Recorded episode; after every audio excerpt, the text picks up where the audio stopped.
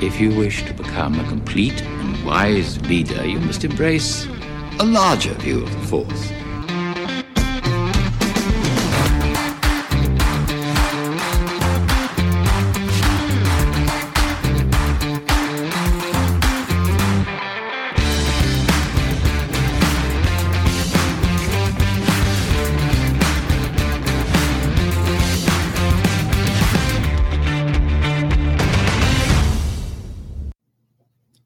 Welcome, everyone. My name is Davor, and you are listening to episode 24 of A Larger View of the Force, a Star Wars podcast. A reminder, as always, if this is your first time listening, please go and check out the earlier episodes of this show and make sure you subscribe so you keep up to date with new episodes as they come out. Also, go buy some merch. A link is in the episode description. Today's episode is our Bad Batch look back, which is a very fun phrase to say three times faster. And I'm super excited to have a terrific guest joining me to talk about the show's first season. She is one seventh of Followers of the Force, a brand ambassador for Takodana Trader, and the woman single handedly responsible for my gorgeous Rebels phone case. Hannah, welcome to the show. Hi, thank you so much for having me. What an intro. That was like the sweetest thing ever. I'm like, oh, you make me sound so much cooler than I actually am, which is like half my life is just spent yelling about clones on Twitter. Uh, well, we, we will talk about that and many other things. So, before we get into the main topic of the episode, I wanted to ask you, as I ask every guest, to just talk a little bit about your journey into Star Wars. So, how you became a fan, how that fandom invol- evolved, how you got into content creating, things like that. Absolutely. Yeah. So, I think, like most people in the fandom, and there's been some exceptions of people I talk to, which is awesome. Um, I don't really remember a time without Star Wars. I think my earliest memory was I was maybe two or three, and my parents, because they needed me to shut up, stop moving, or doing something, I don't know what. Either way, they plopped me down in front of a TV and was like, Here, watch this. And it was the original box set of the original trilogy. And that was like my first memory of Star Wars. And so that was kind of how everything started. I I'm the oldest of four siblings, so like as my siblings got older, we started introducing Star Wars to them. So I got to experience it a lot of at a lot of different points in my life. A couple of really cool things of note. Um, my uncle was part of the 501st Legion. He had a full TK or the Stormtrooper oh, wow. kit.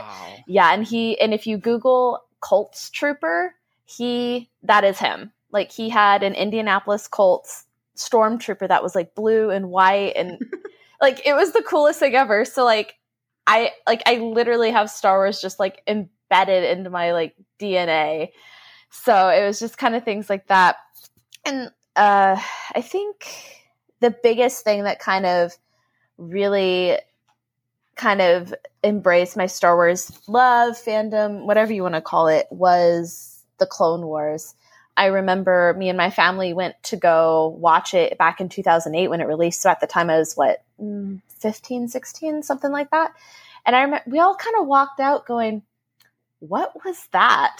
Like we were very confused, but we're like, okay, there's a TV show. We're going to watch it. Cool. We'll get on with it and the rest is history. It became a family tradition every Friday night when it was still on Cartoon Network. So that tells you a lot about how old I am. But we watched it, and I remember my youngest brother at the time was maybe like two or three. And if we did not get home from Friday night football games where me and my siblings were playing in the band, if we did not get home in time at nine o'clock to see the little fortune cookie at the beginning of every episode, we would have to rewatch it on Saturdays. And I mean, it was mandatory that we see this. so it just kind of became something very uh, nostalgic for me, very very close to my heart, very something I held very near and dear to me. And as we all got older, as you do, I kind of stepped away from the Star Wars fandom, not because like I disliked it. I just I was just busy with life, other things, college, school, things like that. But I think like a lot of people back in 2015 when The Force Awakens came out, it really kind of sparked my love for the fandom again, but I really didn't have the outlet or maybe the bravery to like content create, get on the internet, stuff like that. Like I really wasn't I I've never really been active on social media until about last year when as we all know, the pandemic, which is still ongoing. Um, but in the middle of the lockdown, I remember that was when Clone Wars season 7 ended and for me it was just it was it was incredibly powerful it was it would get it felt like the end of an era for me and just and i felt a little lost to be quite honest. I was like i don't like this is part of my life for almost 10 years. Like what like how, who do i talk to? Like what do i do about this? I'm miles away from my family now. Um so i was just like well maybe maybe i can get on the internet and see if anybody wants to talk about it. Turns out a lot of people really did. So that was kind of how I stepped into Twitter. And then my Instagram kind of came about, and you called it content creating, which I think is just a really nice way of saying I just kind of post about whatever I feel like during the day, and it happens to be about Star Wars. But it's just kind of grown so much from there. Um, and in ways I never could have imagined. I never could have imagined it within a year. I'm, I'm a brand ambassador for Heather at Takodana Trader, who is absolutely fantastic. I never would have imagined I have spent money that shall not be numbered on beginning to build Mandalorian armor and clone armor as a cosplay, or, or just the amount of people I've been able to meet, or even just getting to have this conversation with you about Bad Batch. Like I like things it's it's been wild and I've enjoyed every second of it. So yeah. Awesome. So I'm curious. So you talked about Clone Wars being like a particularly formative sort of moment in your fandom. Mm-hmm. Can you talk a little bit more about like how you got into clones in particular? Because that's like a that's like a particularly like fervent or devoted like subculture within the fandom. So I'm curious mm-hmm. like how you got onto that route. It was an accident. I'm not I'm still not entirely sure how it happened. Um because I, initially like when i watched clone wars i yeah i thought like rex was cool. I i really liked the clones in general and thought it was really cool that we got to see a lot of their personalities. But a lot of my focus at the time when i watched the show initially was like on ahsoka obi-wan anakin. Like i thought it was super cool. I think what really kind of flipped that not flipped the switch uh, for me but that's the best way i can describe it was I, I honestly think it was season seven. I was because it's so tragic. Like we all talk about the tragedy of the Clone Wars, but then you have that final shot in the snow of that broken helmet, and it's just like this is what it was like. These people, these humans, were just used and discarded for this one man's gain of power, and you got to know them over the course of ten years, and it like I I still can't watch Victory and Death without crying uncontrollably because it's just so oh, yeah. it's just so sad for me. Like you just feel all of these things about these characters. And so I I started kind of just digging a little bit deeper into it and being like, okay, like are there any books I can read? Is there anything like more to this? Cuz I I really kind of wanted to expand a little bit more my knowledge. And I ended up reading, and I've talked about this way too many times on Twitter as well. Um, the Republic Commando series by Karen Traviss, and it's now Legends, but I think they're starting to creep some things back in, but we're not going to talk about that yet. But I, that really kind of drove home for me, like the humanity and the tragedy of the clones. Like it's, it has, it has its problems, but overall the story and just the way that we see their perspective throughout the war really was just like, yep, okay, that's it. I'm just going to overanalyze and be really excited about anything clone related for the rest of my life, I think. All right. So you brought up season seven of the Clone Wars. Mm-hmm. So I think that's actually a really good transition into talking about Bad Batch. Mm-hmm. So before we actually talk about Bad Batch, the show, I sort of wanted to get your both your kind of reactions to the Bad Batch arc that we got in season seven, and then also what your reaction was when they announced the show. Yeah. So I haven't been shy about saying this either. But I remember when it came out, I'm like, I was not excited. I'm just going to straight up say that. I was, I saw the Bad Batch and I'm like, why are we introducing these new characters? And I should have known, like, dumb me should have known they're, they're going to do something with these guys. But at the time, I was just like, okay, I want to get to Order 66. I want to cry. I want to feel all the pain. I want to see Ahsoka again. Like, let's go. Let's go, y'all. So, but like, I was excited to see Rex. I was super surprised to see Echo again. So that was really cool. But like, for the Bad Batch as a group, I was just like, why are you here? Like, what are you doing? So, but they did kind of intrigue me in a way, kind of like how like the rest of the clones were like, who are these guys? They're kind of weird, but okay, they're here.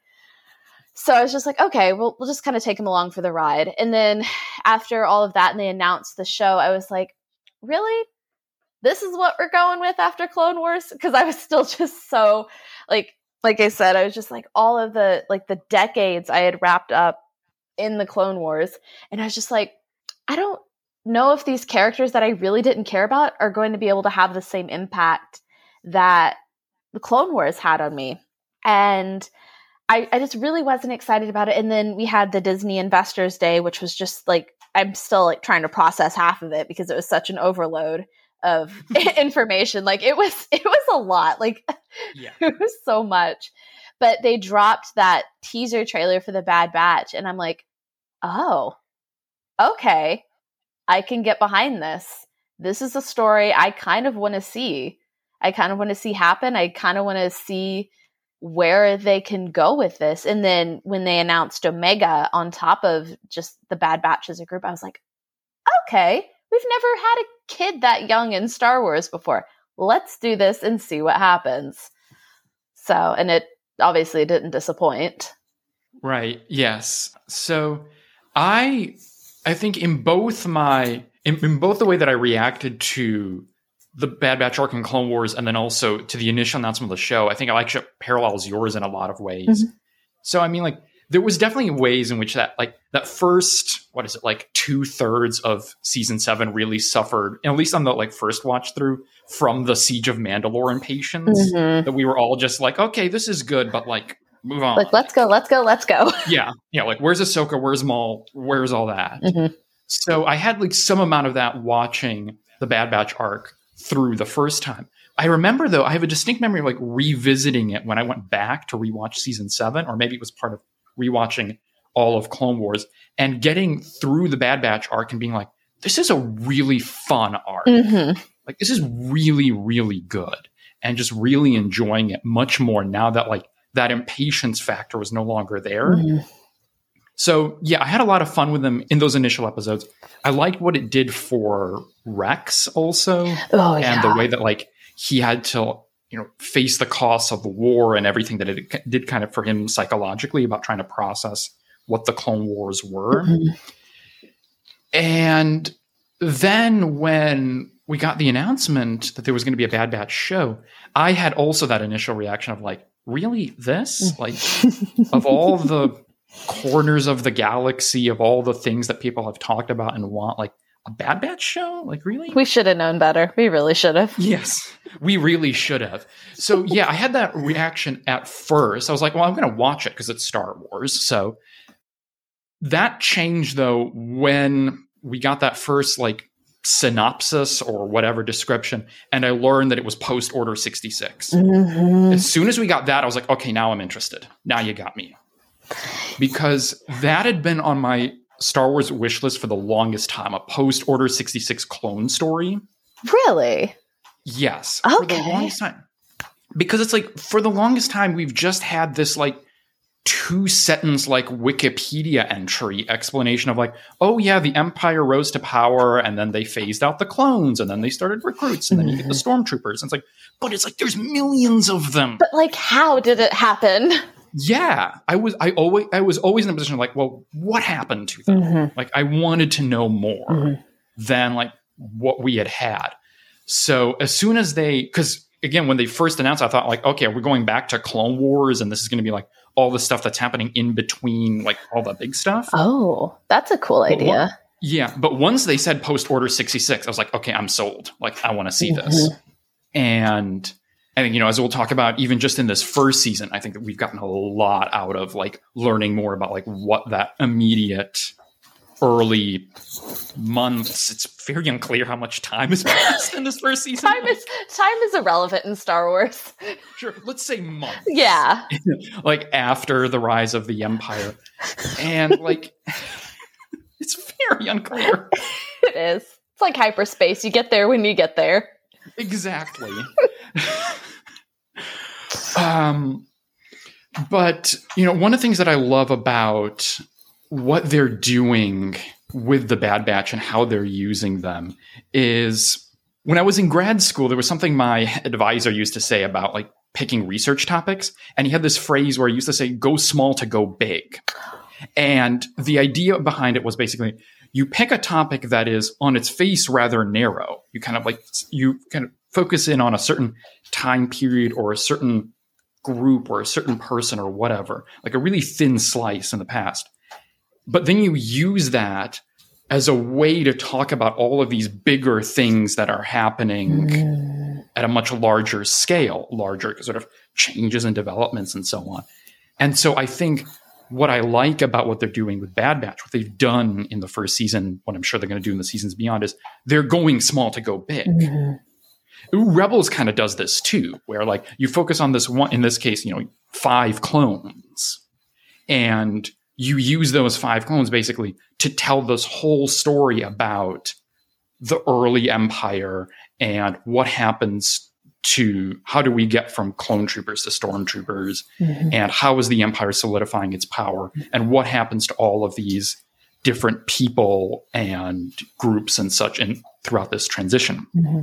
yeah. So, yeah they're almost like to get into a little bit of math.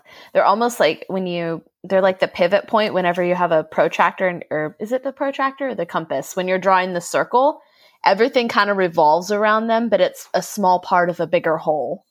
Yeah. And i love i like that analogy. Yeah and i like yeah yours is even better. I was just like math that's where we're going with this. That is fine. So yeah let's actually get into talking about the first season. Oh. So the structure of this, for those folks who've listened to the Mando season two episode that I did, the structure of this episode is going to be very similar in the sense that we're going to be breaking up the season and looking at sort of three big Star Wars themes that the show engages with. And so those themes that we're going to talk about, and we'll sort of talk about the show in the context of each of these, are stepping into a larger world, found family, and confronting darkness. So, starting off with that first one, stepping into a larger world. So, Bad Batch, like basically all Star Wars TV shows, is about a lot of things. It is invariably about much more than what it is initially advertised. We've seen this again and again. It happened with Rebels. It happened. It happened with Mandalorian. And so but first and foremost, what the show is, is it's about a group of clones trying to find their way in the galaxy in the aftermath of Order 66. And basically, up to the point that we kind of meet them at the beginning of the show, they'd really just been soldiers in the field of battle. Mm-hmm. And that had been sort of their entire purpose, their entire life had been combat. But then, as we see at the very start, and you know, with all the changes that happened in the galaxy with Order 66 and the rise of the Empire, now they are thrust into a wider galaxy, and their identity sort of has to change from soldiers into something else. And one of the things that like really struck me about the show, and one of the things that I've liked about it is that we don't actually have a ton of stories like this in Star Wars, which is to say that usually what happens in Star Wars is that when a character's sort of purpose ends, their story also ends. So once they've done whatever it is that they were put in the story to do, whatever role they were meant to fulfill, they usually either die, get killed, or they just kind of go off into the sunset and we don't really ever see the end of their story. Or we see them like right as they have their purpose and we kind of go from there and we never kind of get those beginning steps. Yeah. So, you know, with Bad Batch, what we're getting is like we have these characters who had this one particular role. Mm-hmm. They were soldiers. And now we kind of strip that from them. And then we get to see them trying to figure out what they're going to do with themselves and who they are mm-hmm. in the midst of all that. Mm-hmm. And you know that's that's how we get to see them kind of going into you know after they escape from Kamino, sort of trying to find their way and trying to survive, and that's a big part of that first season. Yeah. So you know, I think there's there's a couple of episodes that kind of deal with that. So we get, for instance, uh, the episode "Cornered," mm. where you know they go on that supply run. So we see them, you know, all throughout the first season, kind of doing all of these odd jobs to try and make money. Mm-hmm. And you know, they come across Fennec Shand, who's trying to capture Omega. Mm-hmm and you know they have to sort of deal with that and they're kind of coming into those those first contacts with the underworld which obviously gets kind of fleshed out over the first season mm-hmm. and i think like one particular poignant moment in that episode that i really like and that i think like is one of those moments that's like the go small to go big is that whole little subplot involving echo where he sort of pretends to be a droid so that he can then be sold for credits mm-hmm.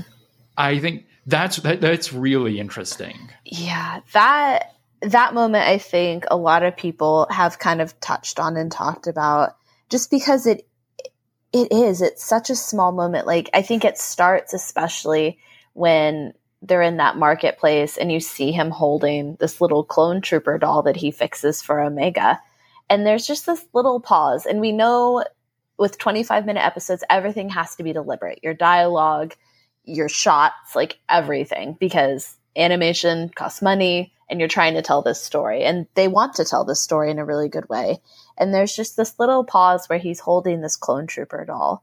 And you're just like, and you know what he's thinking of. Like, I'm sure he's thinking of the 501st, he's thinking of Rex, his brothers, and just kind of everything that's led them to this point. And it, it's it's small, like you said, go small to go big, and it's kind of heartbreaking just because you're like this broken clone trooper doll is a metaphor for everything that's happened to them so far. Excuse me, it's my throat. I'm not getting choked up. I swear. just I was losing my voice, but but I just think it's this lovely little metaphor, and I think to a certain extent, Echo is kind of that broken clone trooper doll. Like he he was a reg, he was an ARC trooper. He gets blown up and then gets captured by the Techno Union.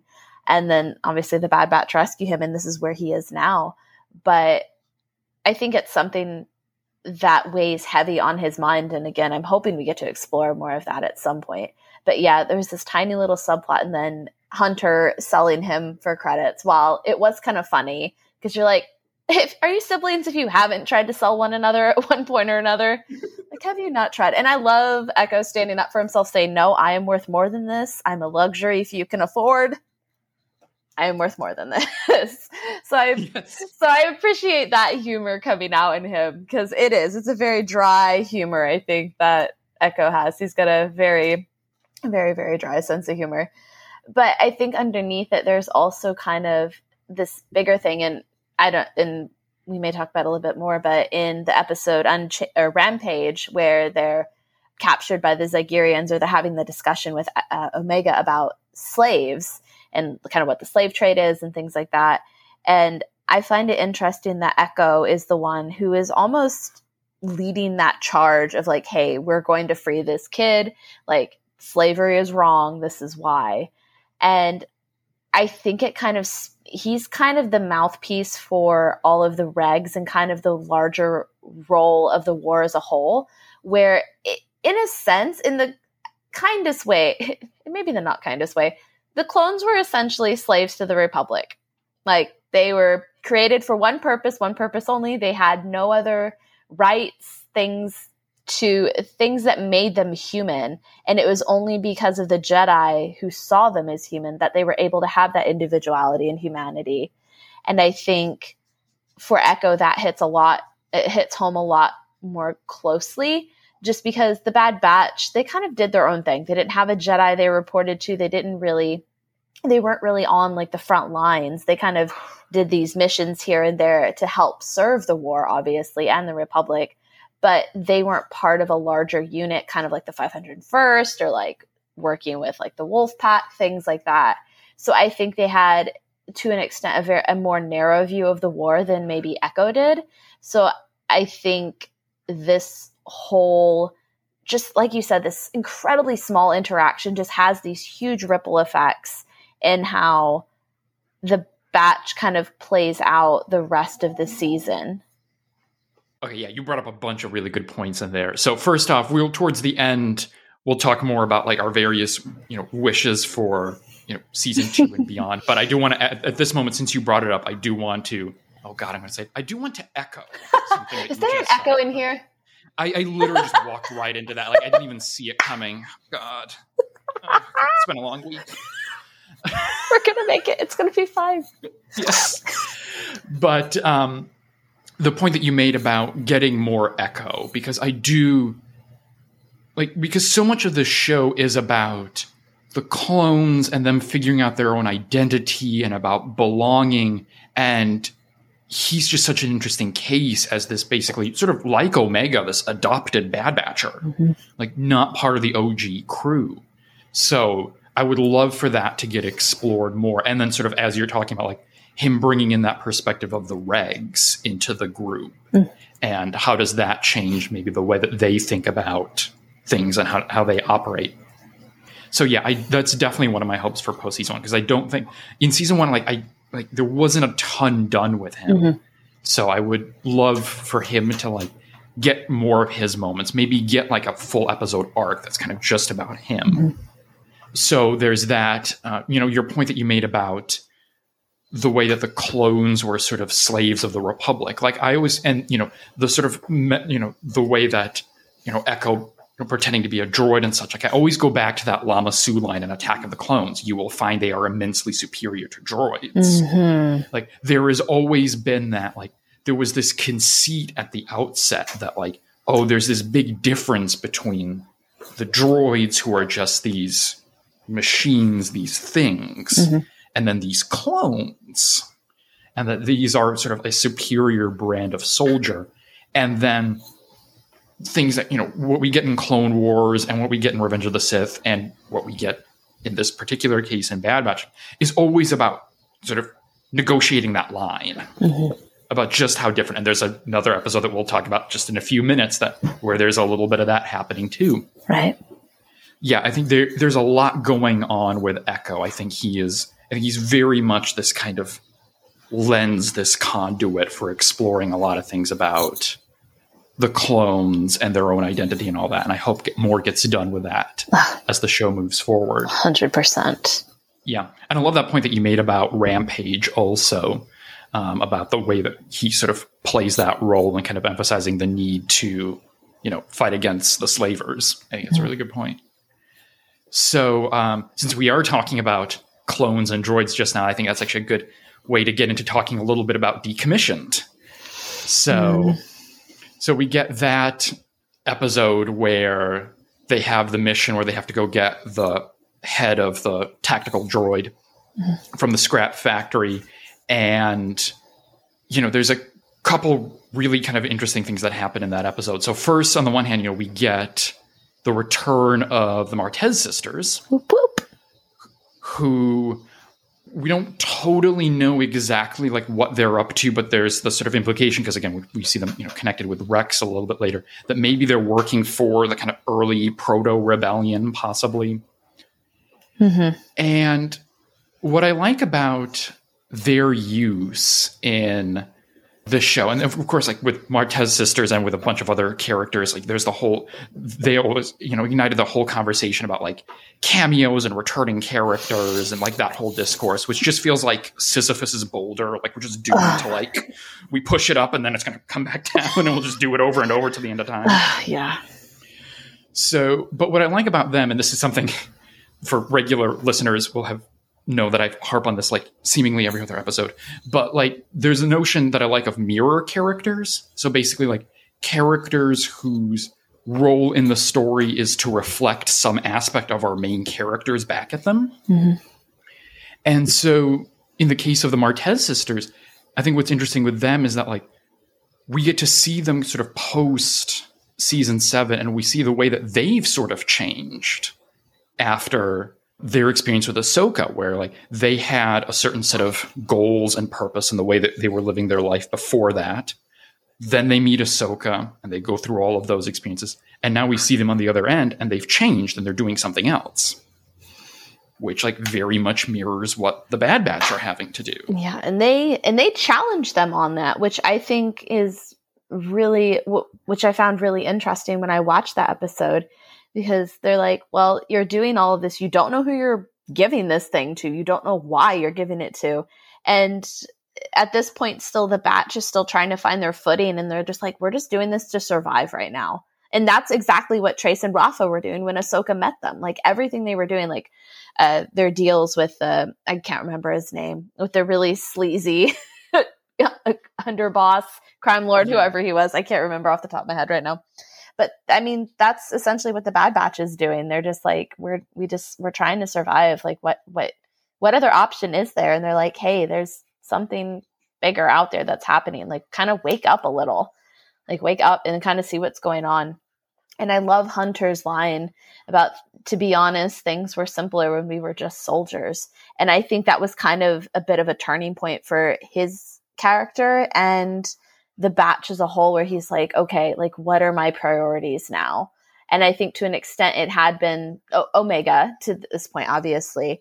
But I think also he started looking at the bigger picture of like, okay, are, are there going to be ramifications for this beyond simple survival? And I, and I think it was a good character. It was a good character growth moment for him when he gave them the tactical droid information, which we later find out goes to Rex. But he didn't know that at the time but he he went on this instinct that it was the right thing to do. And i think that speaks to his character as well as eh, hopefully getting the wheels turning in the fact of well maybe there's something more than just simple survival going on here. Right. Yeah. No that, that's a really good point about what is the larger cause if any that you are ultimately going to serve beyond just your own survival, which again is something that Star Wars is engaged with. So many of our heroes sort of deal with that, like trying to find something bigger than themselves. So yeah, and well, actually, we'll come back to like the, the, the mirror character notion in a sec because there are two other characters that I want to talk about in that context. But then also to sort of go back to what we were talking just a few minutes ago about clones and droids and the, that kind of dividing line them sort of reactivating those battle droids to use them to escape. And you know that moment where you know they plug in through the tactical droid the order to like fire on the security droid and then you get those battle droids that are saying orders are orders. Oh yeah and yeah that's that's again that's one of those little moments that's like okay like how different are they? Good soldiers like, follow orders. Yeah good soldiers follow orders and like you could even think about that like in some ways echoed with echoed. We're just gonna have all the echo jokes. We're so sorry. All of them. Yeah. Uh, um, but that hunter line that you just mentioned about like things were easier when we were just soldiers. Like that notion of like the simplicity of just following orders mm-hmm. and not questioning things. Mm-hmm versus now when they are in the larger galaxy and they're having to make decisions about who's good, who's bad, whose interests are we serving, and where do, whose agenda are we fulfilling, and where do we want to be on, in all of yeah. this? It's yeah. Yeah, there is a certain ease, there is a certain simplicity in being the automaton who just follow orders. Yeah, no, absolutely. And I think that was something that was uh, big had been beginning to explore in Clone Wars as well. I think I the one that really comes to mind, obviously, is everyone's favorite, uh, the Umbara arc, mm-hmm. where you really where especially uh fives you see him going like we are not just a bunch of unthinking droids like we don't just follow orders to follow them especially when it's going to get us killed and exactly. and I love how they're starting to expound upon that a little bit more because again it goes back to the fact that the batch have have had to this extent to this point that we see them a very it seems like a very narrow view of the war like they come in they blow things up they get the job done and they leave and they don't really see those ramifications the personal ramifications of the war and the actions that they that they either indirectly or directly help with and i think this is kind of one of those times where it's like oh we our actions have consequences beyond simple pew pews and blowing things up.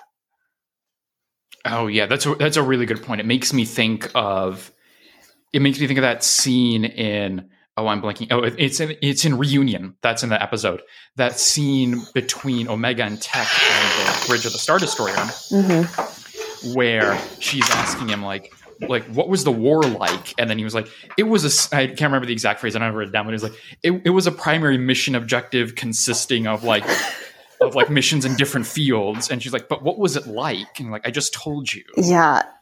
And like that sort of some of that is like tech being tech. Mm-hmm. but then i think it does also speak a little bit to what you were saying about like maybe how the bad batch was sort of looking at the war more generally as this series of objectives and missions yeah I, yeah i would agree with that. I think maybe maybe hunter or wrecker maybe would have given a little bit more to that but yeah i think to that extent they again up to the point of the show they never really experienced a loss of a brother. Like as far as we know it was always crosshair uh, crosshair hunter tech and wrecker. It was those four. They went on missions together. They they never had to experience their their brothers the clones um, dying fighting they never shot one another again going back to Umbara like because it's just one of it's it's one of those things where it's just you're watching it with just so much horror because you're like, oh my god, like this just happened, and they that we know of never had to experience that, so now they're having to kind of reckon with that reality for the first time. Yeah, exactly. So we talked about the Martez sisters a little bit as these characters who sort of reflect something of the Bad Batch back at them. I want to talk about in this particular section of the show, talk about two others that I think also kind of play that role. And those are two of the other clones that we meet in the show. And I'm talking, of course, here about Cut and Rex. Mm-hmm. So, you know, we get to see Cut in the second episode in Cut and Run. And what I like about his inclusion here in this story, and particularly like not just that he's included, but like the moment at which he is included, which is sort of the very first person really they go to, mm-hmm. is that he does hear for the Bad Batch what he did basically in his original appearance in the Clone Wars in the Deserter, which is he shows this alternate possibility for the clones. Mm-hmm. And he's this reminder of their agency. Mm-hmm. And like just this you, you mentioned the you know the the infamous line a few minutes ago about like good soldiers follow orders. Mm-hmm. And then like Cut is here standing here as this person who basically saying like you don't have to. no, he's way ahead of the curve. yeah, like Cut is there saying like you can literally just walk away. Mm-hmm. Like that is an option. And the way that he kind of for the Bad Batch, and we'll talk in a few minutes when we get to the found family section about like what he sort of gives there about like parents and children and all of that. Mm-hmm. But I think like he's really interesting there as like showing this potential route that the Bad Batch can go, which is like, yeah, maybe like maybe you go on fighting, maybe like you commit yourself to this or that cause, like, or maybe you just like go to some farm and like you live out your life. Yeah, and yeah, be peaceful, be happy. And I think it maybe doesn't mirror this, but it's a good, it's a flip side of this coin. And the two quotes that came to mind, because like, I love Cut. Like, I love mm-hmm. that future and the possibility that he presents to all of these clones, like the Bad Batch, of like, this, this could be your life. Like, this could be something different for you. But it makes me think of Echo's quote of like, we're soldiers. What other choice is there? And even Crosshair at the end going, stop pretending to be something you're not Oh. Like all both of those are are very just so in contrast to what cut showed them. And i think it's it's really sad that crosshair probably knew about cut but like he's like that's not he's like i that's I, that's not who i am. That's not what i want to be. And i wonder out of that which one is pretending to be something they're not? In this case i really think it's crosshair but yeah both of those i think this is i think we've only stepped our toes into what a potential alternate future for this group looks like and i think i'm under no no realistic expectations that there is going to be a happy ending for any of this but i i like the thought of them making their own choice in this and throughout this show as opposed to everything being born of survival desperation or i don't have a choice i I love the fact that Cut's like, no, you have a choice and you can either choose to keep taking care of Omega, you can choose to keep fighting, you can choose to do some combination of the two. But what matters in the end is that it is your choice. Yeah, exactly. And uh, like we, we will come back to as we get later on in the season, we're going to come back to that crosshair confrontation at the end. But I love that pull of that line about stop pretending to be something you're not. That's that's such a good connection back to Cut. Oh. Yeah, and you know, the other thing that I want to emphasize about this or bring up in the context of this episode for this section, and of course we'll come back to this episode in a few minutes, but you know, if we're going to talk about the theme of, you know, stepping into a larger world, that moment where Omega steps out of the ship. Oh my god, that was so cute. Yeah. And she feels the dirt. Like that is Oh, it was both just like an absolutely like sweet, wonderful moment. Mm-hmm. And we will talk more about Omega in a little bit, but also is again sort of emblematic of what the Bad Batch are doing, which is that you know they're wandering into this larger galaxy mm-hmm. with which they don't have a lot of experience, mm-hmm. and it's new and it's unfamiliar. And you know there is on the one hand there is the you know, there are the dangers, there are the threats that lurk everywhere, but then there's all of this possibility, mm-hmm. and I think that kind of is embodied in that Omega moment. Uh, absolutely, yeah, I could watch that moment over and over again just for absolutely. it's so cute, it's so wholesome. Me too. And yeah, so we talked about Cut, and then we have Rex. And so we get to see Rex in the episode Battle Scars, and we see that him, like the Martez sisters, is part of this kind of growing struggle against the Empire, the sort of early resistance. Mm-hmm. And I really love, in this particular context of what we're talking about here, I love that conversation that he and Hunter have at the end of the episode. Mm-hmm.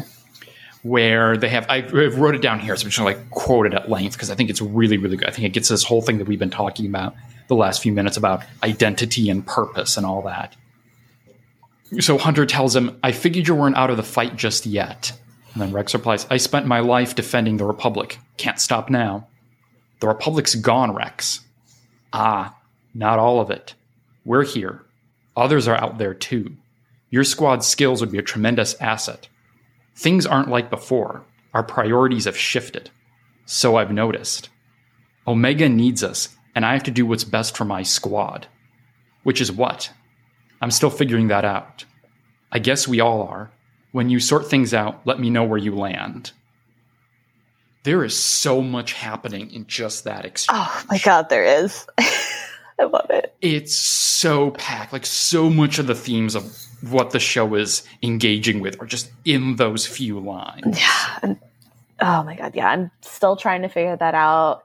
And I think again, I'm going to come back to this just over and over because it's just something that I feel so true. Like, yeah, the Bad Batch is part of Order 66, but they did not have to bury their brothers. They did not see what was done to the army, to the Jedi as a whole. Like, and Rex did. Like, he almost shot his best friend, like Ahsoka. And I think that and realizing kind of everything that happened, like with fives and experiencing what happened with fives, because I'm sure he remembered that. I think that really solidified his purpose and I guess calling to this early stages of rebellion, like he knew what he was fighting against and what he was fighting for. Uh, and I think again, I agree that Hunter at this point in time is still like I'm I still I don't really know still what we're fighting for. All I know is that we just had brain surgery and I'm still a little confused as to why why we even needed to have it in the first place. Like I think he gets the idea that there's something bigger going on, but it hasn't become personal for him yet. And for Rex this is personal. And I'll kind of I'll touch on it a little bit later about why now I think the batch is going to make it personal. Right. Uh, that's that's a really good point. That yeah, it is personal for Rex in a way that it isn't yet for the Batchers, mm-hmm. but it ultimately may be as we move forward. Mm-hmm. Yeah. So that's sort of one big part of that first season is that that experience of watching the Bad Batch sort of grow out of, or basically being forced out of their smaller roles as soldiers in a war, and then getting thrust into this larger galaxy and both having to figure out how to survive all that, encountering all of these different elements of the galaxy. You know, there are other episodes that, you know, we haven't touched on here. So, like an episode like Bounty Lost, where we get Cad Bane and Fennec. Mm-hmm. So, we get a little bit of the whole bounty hunter side. You get like the whole episode like Infested, where you get Rio Durand and the Pikes and all of that mm-hmm. element. So, we get to see him sort of experience all of those other elements of the galaxy. And then sort of in that process they're going to ha- they're having to kind of face these questions about who they are what direction do they want to go and whether they are just going to be sort of trying to eke out an existence and you know do what's best for themselves or if they're going to want to eventually sort of what Rex wants them to do or what he has in mind when he's talking to Hunter in that scene which is use their skills and their assets to serve a kind of larger cause or goal. Mm-hmm. So that's that's one big element to that first season. The second element that we're going to move on to, to talking about the second big Star Wars theme in the first season is found family. and so if we go all the way to the beginning of the season, we go to the episode of Aftermath. There's a bunch of things that happened in that episode. So what we find when the Bad Batch get back to Kamino is we sort of discover that, and you sort of alluded to this and talked about this a few minutes ago, the way in which the Bad Batch are sort of these outcasts among the other clones, mm-hmm. that they don't really fit and belong, you know, in part probably a, l- large measure because of their enhancements that they do kind of stick out. You know, we get that. the sad that batch. the sad batch scene, yes, the cafeteria scene when they're all kind of sitting by themselves and all the other like the regs kind of look down on them mm-hmm. and sort of see them as these freaks who are sitting over there. Mm-hmm. So, you know, we get that and then of course we get the introduction of Omega. and you know, like them, she's also an enhanced clone and therefore she's also kind of an outcast. She stands out in all sorts of different ways and then sort of go back to that to the cafeteria when she like comes over to sit with them like and the whole like can you sit with us? thing happens. Is, is that allowed? It, it, had it had such a, a, pseudo reverse mean girls vibe of like yes. can you sit with us? You can sit with us. Okay this is weird. What do we do? Gina you're wearing sweatpants. It's monday. So so that's against the rules, and you can't sit with us. Yes, exactly. And then yeah, it's so good. Yeah, and the way that they sort of immediately like develop this bond and like the whole food fight. Oh my god. Scene, the way that they're immediately kind of sticking up for each other. Mm-hmm. That's really great. And then of course, as we know in that episode, the Bad Batch on the one hand gain a member in Omega, but they also lose one mm-hmm. in Crosshair, who was ultimately turned to the empire. Mm-hmm. And so, you know, kind of setting up what is going to be the whole big kind of major conflict over the course of the first season. So then, you know, moving into the episode after that, Cut and Run, when we talk about found family, like there's a lot happening in that context in this episode. Like a lot of that episode is about what it means to be a parent. Mm-hmm. Because like it's really interesting that like the Bad Batch in relation to Omega, and particularly I would say like all of them, but especially so Hunter in relation to Omega, like they have this weird kind of liminal space that they occupy where like they're all ostensibly like brothers, they're like siblings, but then they also have this kind of parental function. Mm-hmm.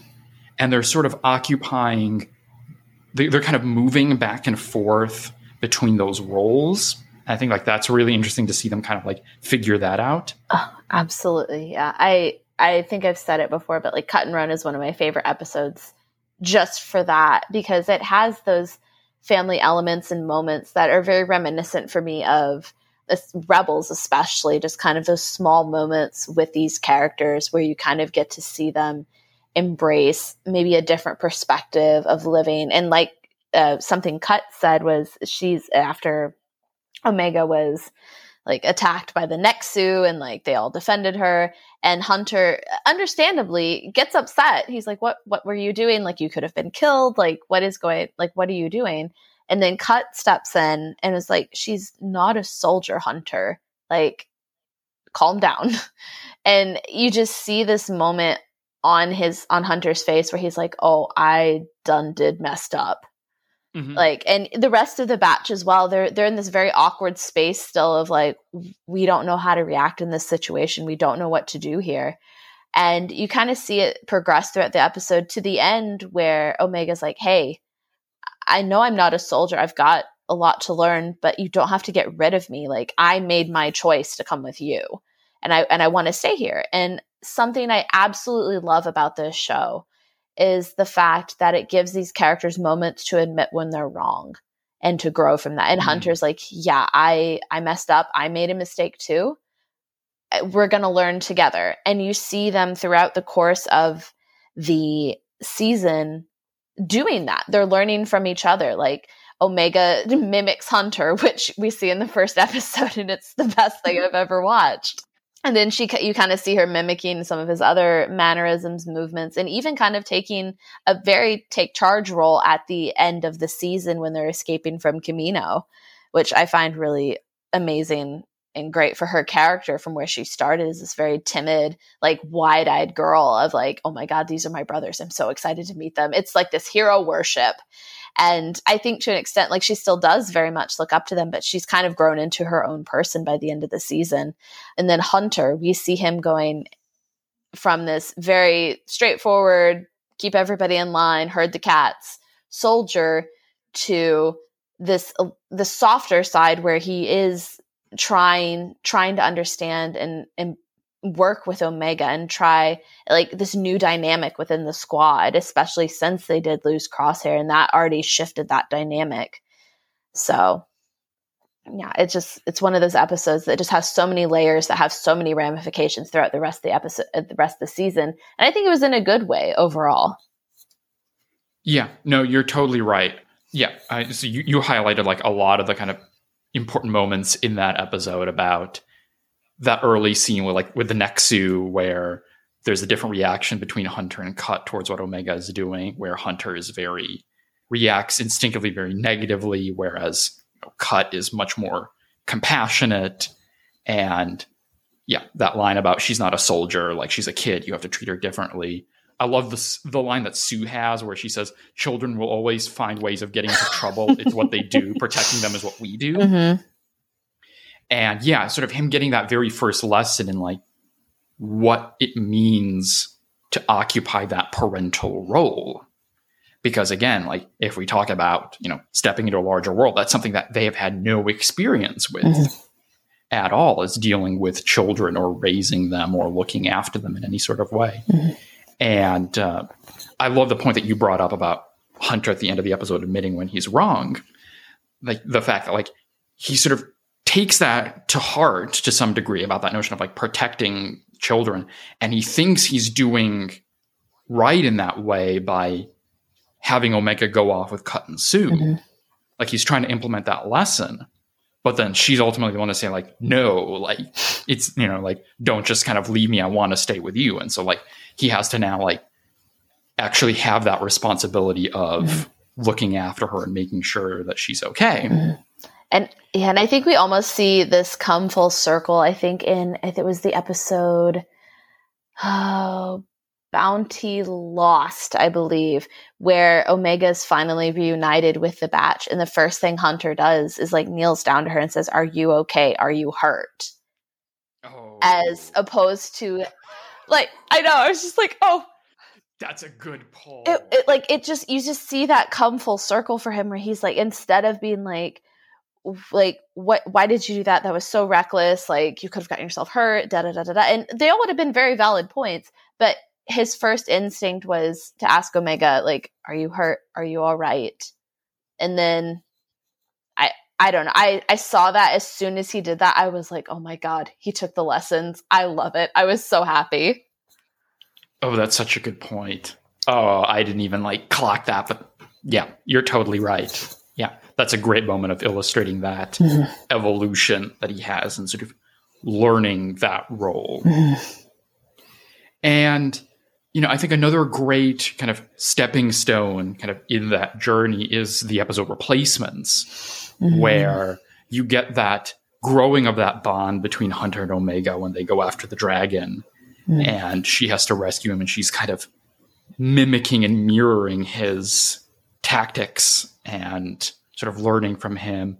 And then, of course, that adorable scene at the end of that episode when she gets her own room. Oh my god! On the ship. yes. Um, yeah, that's yeah. I, I love that. It's it's so sweet. Oh, it's so precious.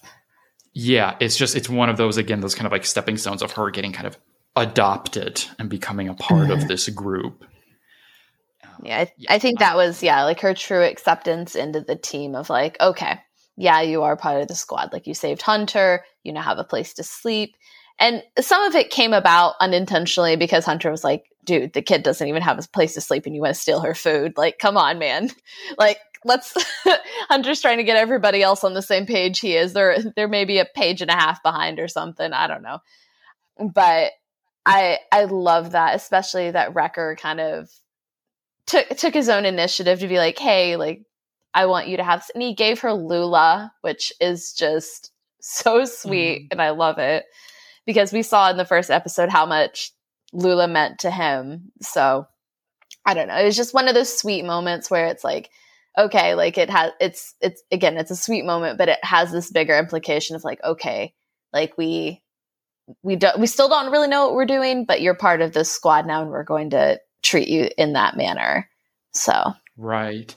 And I hadn't even, oh, I didn't even think about it until you mentioned it just now. That moment in that same episode about the food where like he wants to take some from her and then Hunter's like, what are you doing? and she's just so um, sweet about it. She's like, yeah, you can have it. Like you're hungry. Yeah. Like, that, like that's, that's again one of those little moments of them having to learn how to relate to Omega differently than they might have related to any other clone mm-hmm. or to each other. Mm-hmm Nah, absolutely. Oh yeah. Oh, that's a, that's a good point to bring up. and so yeah, so over the course of the season, we get to see that evolution of Omega and the rest of the batch. And you know, you made a great point about how by the end of the season, we get to see her starting to take much more of a kind of commanding role within the group and becoming much more of an equal as opposed to just being this like this ward that they have to look after. Mm-hmm. But then, of course, the other kind of big family dynamic running all the way through that season is how they're relating to Crosshair. And as like you've got on the one hand, on one spectrum, you've got Omega and like who is sort of the adopted member of the family and the whole process of kind of integrating her and sort of figuring out what her role is going to be. And then on the other end of the spectrum, you've got Crosshair as the sort of kind of fallen member of the family. Mm-hmm the one who's kind of broken away and them trying to figure out like how are they going to relate to him moving forward? How can they bring him back in? Can they bring him back mm-hmm. in and what that looks like. And those last two seasons of the episode i think have a great exploration of all of that. Yeah. So you know when we first go to return to Kamino when we get that whole scene in the training room, that conversation between Hunter and Crosshair, where I really like getting to see some of Crosshair's side of you know how he's kind of perceiving the batch, Mhm. and so we'll, we'll talk about the kind of aspect of that conversation about like the Empire and like his kind of scheme to get them to join him, but the way that he sort of frames what happened at the beginning of the season as them abandoning him Mhm. and him sort of feeling left behind. I don't have it written down, but he has that line when he's talking, I think, to the other like elite squad when he says like they don't leave their members behind, not usual. Mhm. Yeah. And so I think like getting to see both of those sides. Uh, you know, it- this could get to another Star Wars theme about like truth from a certain point of view, where like for the bad for the for the Batchers, for Hunter and the others, they look at Crosshair and saying like, "Oh no, like he betrayed us, like he left us." He tried to kill Crosshair- us. Yeah, and then Crosshair's there, there being like, "No, you left me." hmm Yeah, I uh, that that episode was just phenomenal on so many levels because it did. It highlighted so many different things that had happened throughout the season, this complicated relationship and this long relationship that Crosshair and the rest of the Bad Batch have with each other. And I think it really touches, I think, onto a real world thing to some degree of like, how, many of us have been that crosshair of a group? Like sometimes you have to let people go, make their own decisions, but with the knowledge that you're going to be there for them if and when you come back.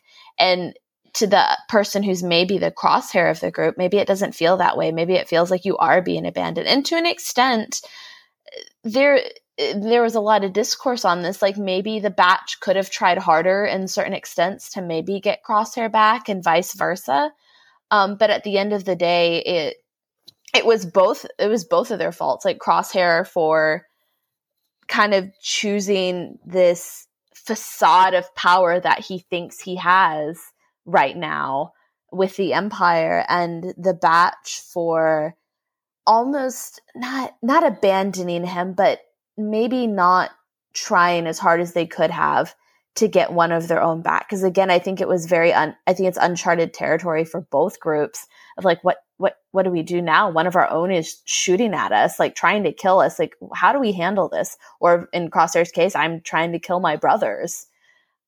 And it's just a very complicated question and i'm really glad they addressed it in the way that they did with not making Hunter out to be this saint for deciding to do what he did, or Crosshair for being this straight villain for doing what he did, but putting them both in this very morally gray, complicated area that I think we're going to get to see more and more of as the Empire continues to rise to power and the Bad Batch continues to either fight against it or survive within that framework.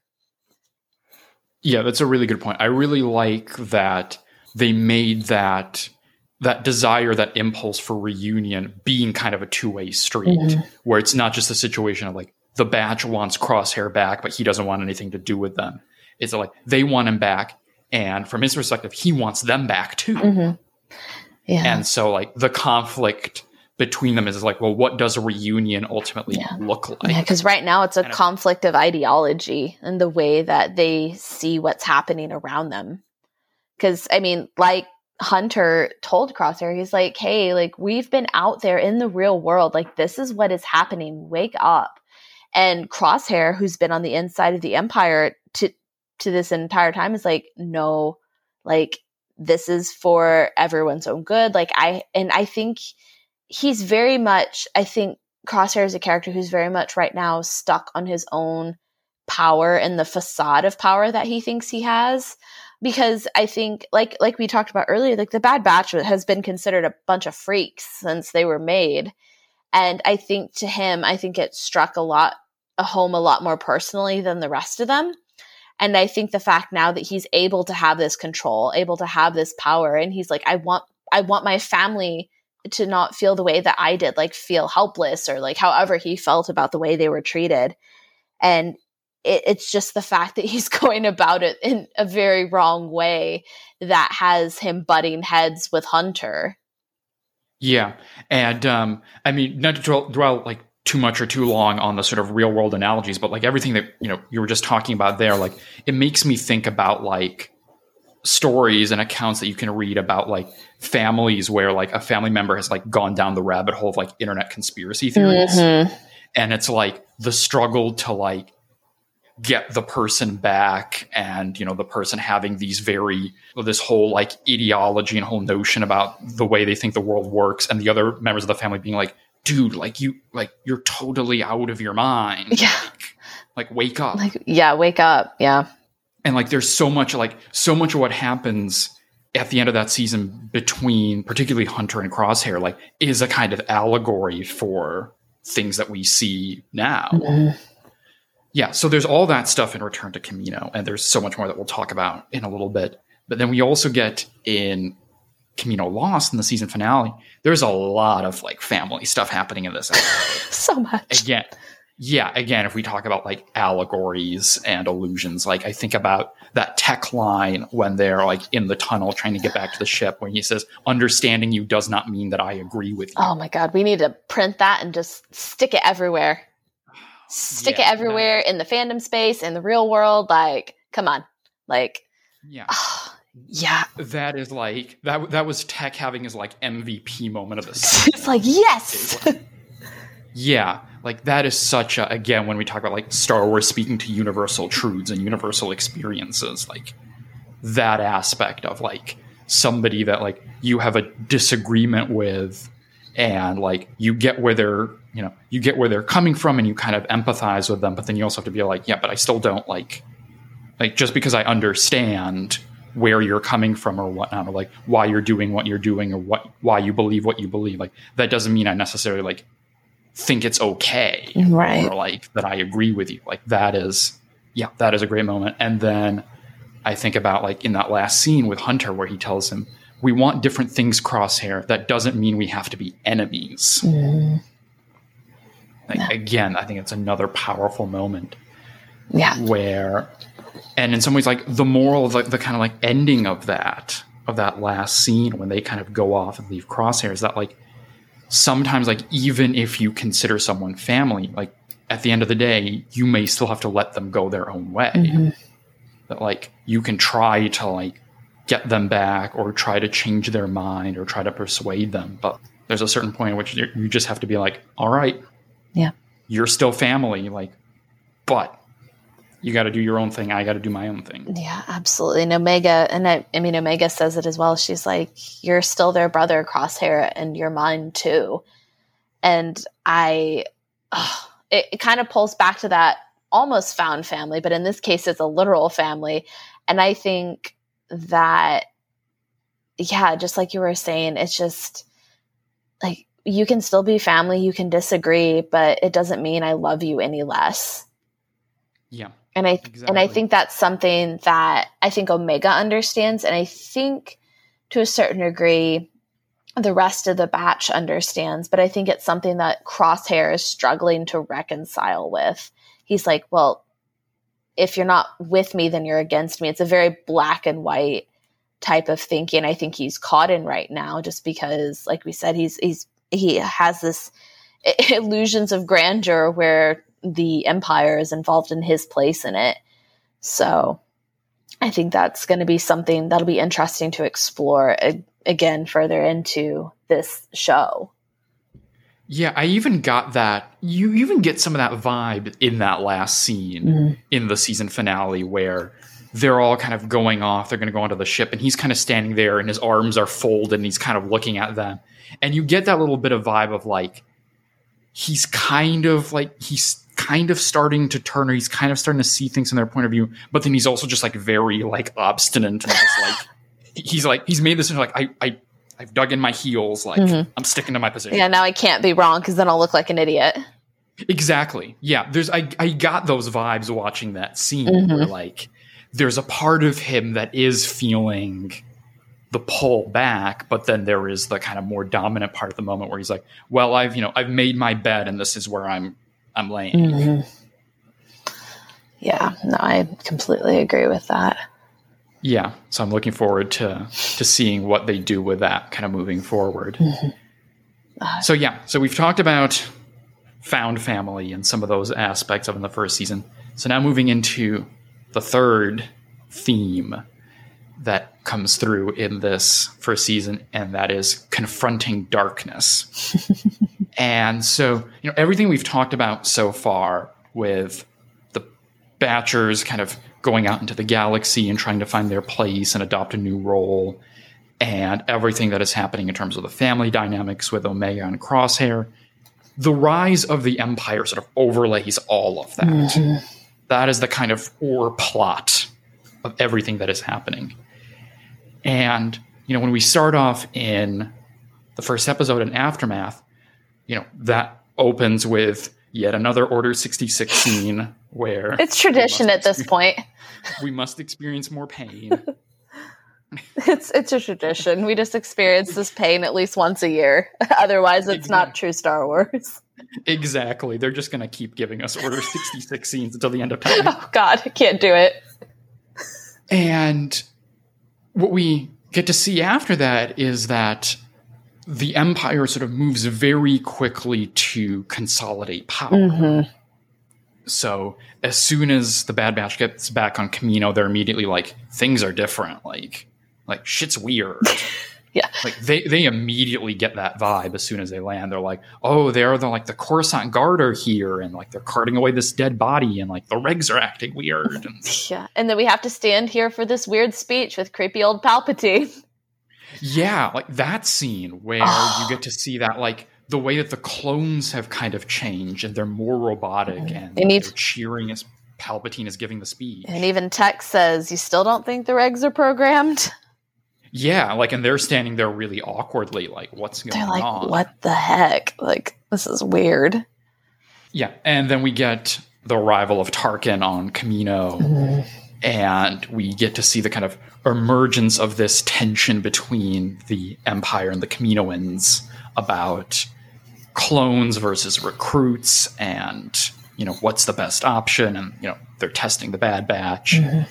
and that's when you get you know the experimenting on crosshair to sort of heighten his chip and then ultimately you know turn him into an obedient soldier. Mm-hmm.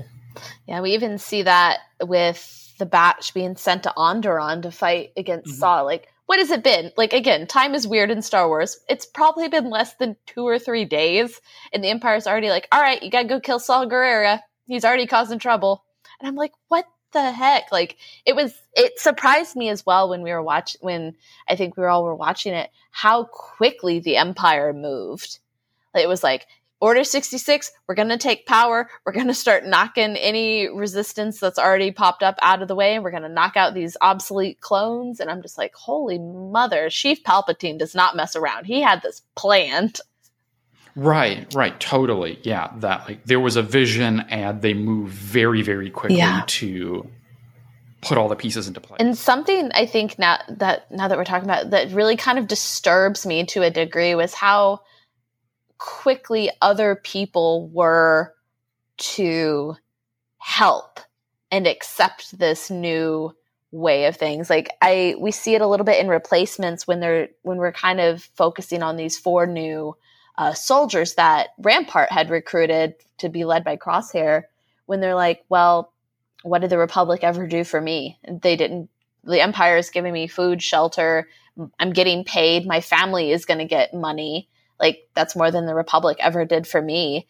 And I think that just little tiny, almost throwaway line was just like, oh, that's how they did it.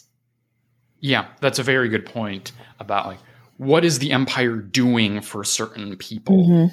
Like what needs is it serving both kind of material needs as you talked about in that case and then possibly also we'll talk about this when we get back to crosshair at the end of the season about psychological needs mm-hmm. that it's serving yeah. but yeah you're right to sort of bring up that episode replacements where you know we get to see the kind of first generation of recruits that are brought in. And then we get that really dark scene when they go to Onderon and you have the one soldier who refuses to go along and then Crosshair just shoots. Him. Oh, that was dark. That was dark for a kid's show, man. I was like, that was, yeah. And then they just like massacre everybody else. Yeah.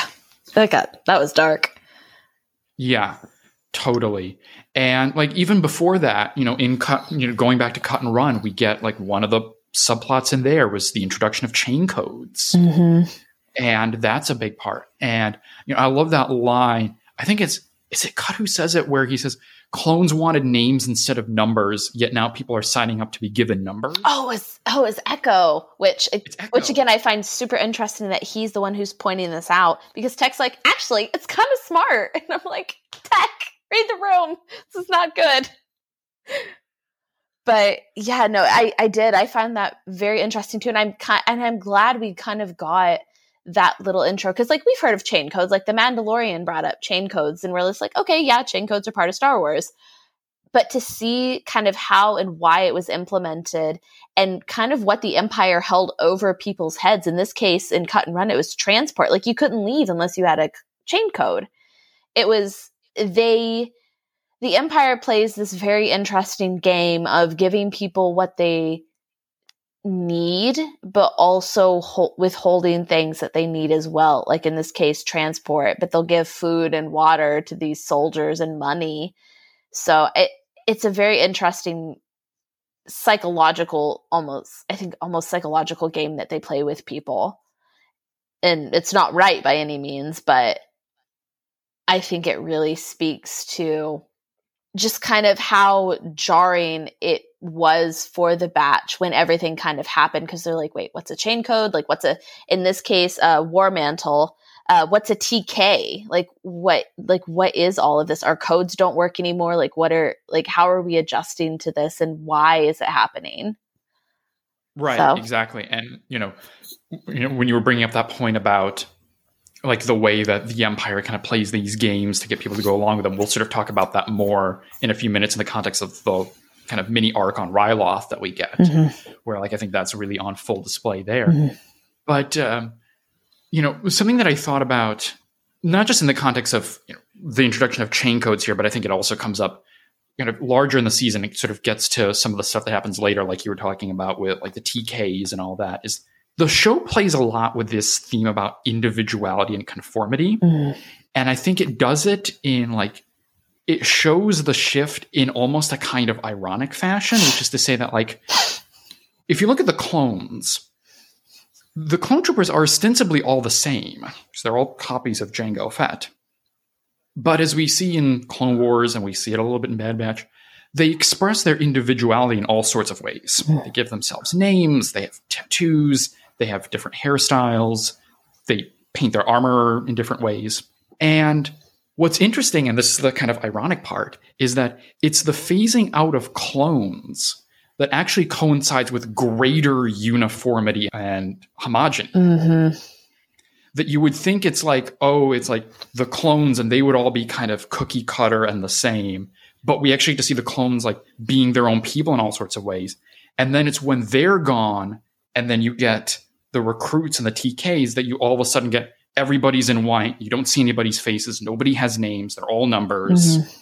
I, I think that's really kind of interesting, kind of like juxtaposition there. Oh, yeah, I no, I completely agree with that, and I, yeah, I'd I'd be clapping right now if it wouldn't break the mic on accident, because it is. It's so true, and I think we see this so clearly, and it was so jarring when it happened. Was with Howzer. I had to bring up Howzer. You know, I had to. Yes. Um, because I remember when when watching that episode and I see and I saw a clone with this teal blue armor and I'm like like your eyes are just immediately drawn to it not only for the color but because like you said up to this point outside of the bad batch everything was becoming very homogenous very stark very much um, monochromatic and to suddenly have this pop of color where you're like oh, like it just kicked you back into clone wars when we saw these clones have their individuality and their their, their minds weren't controlled by chips. And we're just, and you're just like oh my god i miss this so much. And also there's a clone with his own individuality that's not part of the bad batch? Like what is this? And i think he played such an important role in emphasizing that particular point that you just made. And it just i don't know. I i, I love that character so much for that reason Yeah, you know what? You know, so, so long as we are now talking about the man with the finest hair in the Grand Army of he does yes. let, us just we can you know th- there's a few things before that we can circle back to, but let's sort of talk about Ryloth right now. Mm-hmm. Since we're there, we might as well. But before we get into the Ryloth, I wish I want to get back to something that you just said because it's something that like I didn't think about, but as soon as you said it, I'm now realizing I had this experience of like when I watched it the first time. I also had the experience of seeing Howzer there in his armor, and just from seeing him in the OG clone armor with the painting and like his own color and he's standing out like I think I had in the moment a kind of psycho- psychological reaction of like this guy's different. Mm-hmm. I and I don't think I even realized it until you said it just now. that yeah, they were totally playing with that to just get the like just have that kind of instinctual reaction in you of basically before he even does or says anything of just the visual cue of he's different mm-hmm. and you're immediately you immediately want to know why you're like yeah. what like what makes him so different that his armor is still colored like did he not have time or is there some other reason like yeah. does he have a defective chip yeah and the fact that he keeps his helmet on yeah also. took off his helmet and i'm like oh okay we are really we're very different now than everybody else that we've seen up to that point because even to like as as we kind of go through the episodes like those tks and the individual the squad that crosshair leads like they don't remove their helmets after they put them on. It, again it was just very stark and juxtapositioned against everything that we had seen outside of the bad batch because we all know the bad batch kind of do their own thing and do whatever.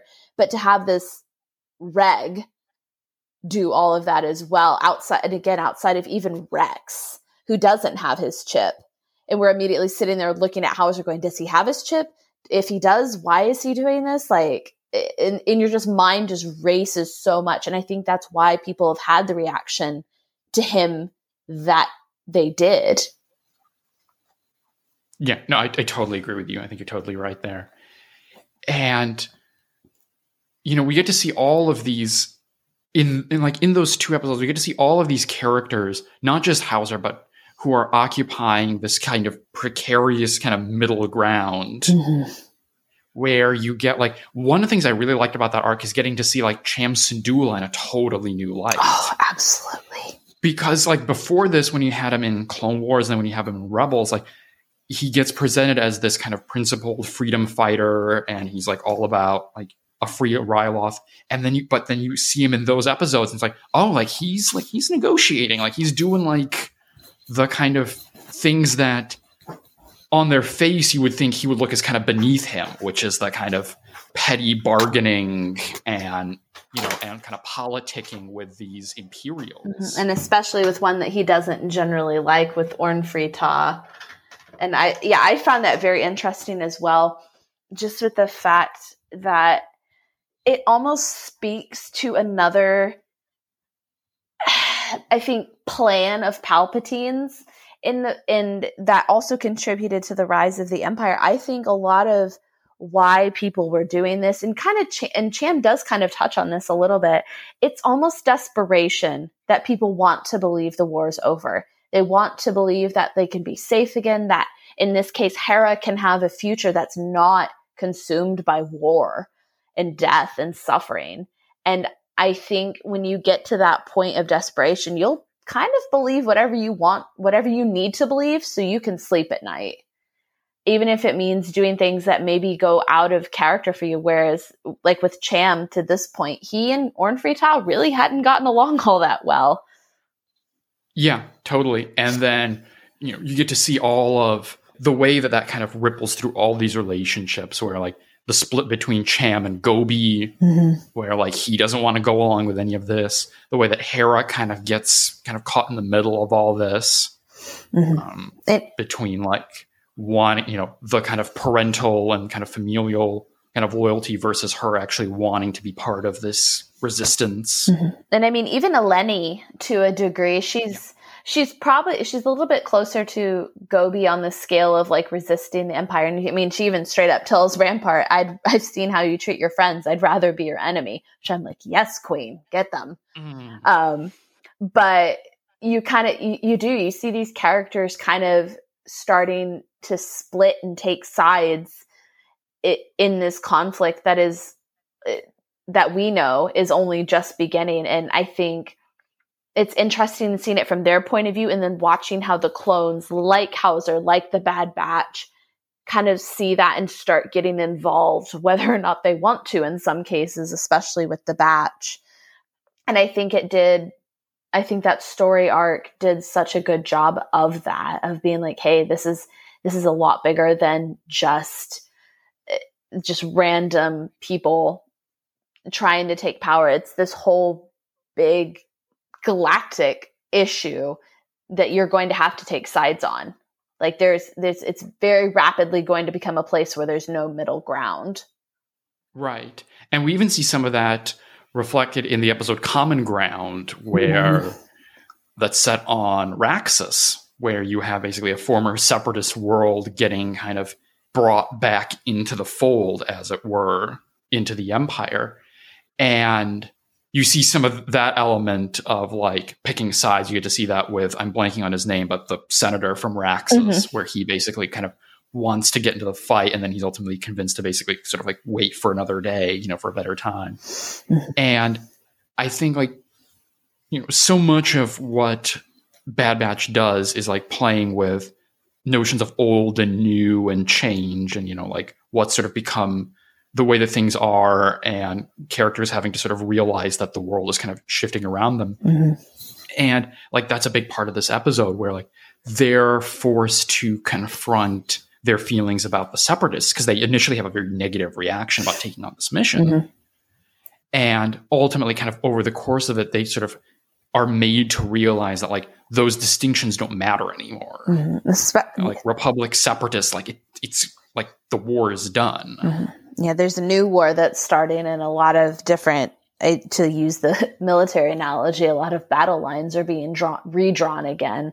And again, Echo really stands out in this case as being the character who really makes that jump of, I don't want anything to do with the separatists for legitimate reasons. The separatists took him, tortured him, made him into a machine, and got his brothers killed. Like, I'd be really salty too. And that's putting it mildly but you see him at the end being like, hey, like, live to fight another day. Be ready to come back for your people when you can. But in the meantime, don't give up and keep fighting. Right, exactly. And then we get to see, you know, an, another area where the empire is starting to kind of consolidate its power and starting to kind of shift the way that it operates is you know, we get into the episode War Mantle where mm-hmm. we get to, you know, get our introduction of the TK troopers and, you know, basically the first generation stormtroopers. I love those designs. Oh, yes, pulled straight from yeah. Ralph McQuarrie. I loved it. Yeah, that that is a great pull. You know, we get to see you know, they go to the planet of Daro where they find the secret Imperial facility where you've got like the clone commandos who are training these first gen stormtroopers. I know when you were talking about the Republic Commando books in the beginning, I was like, you're talking about Scorch. I was so. Listen, when that episode came out, I was over the moon.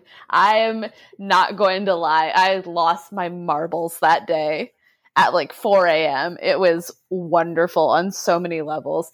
But no, to to your point, I'm gonna get myself back on track before I go on a rant about Republic Commandos.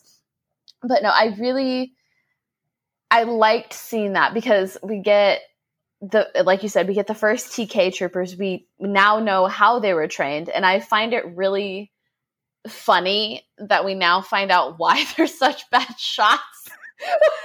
because the commandos were like, no, no, we are the best. We are going to stay the best. We are not going to teach you how to shoot straight or fight correctly because, uh, no. Because I I thought that like is is Gregor like the Galen Erso of like, He put the flaw in and it just got replicated. I think he was. I was like, shout out to the OG Gregor, which I love.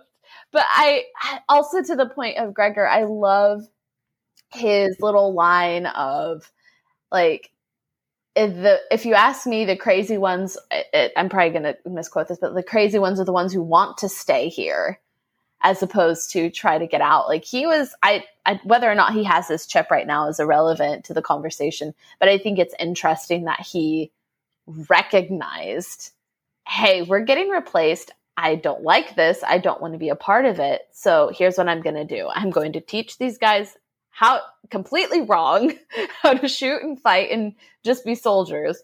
But I'm also going to try to escape and I'm going to reach out to Rex because I know that he is he can do something about this to some degree.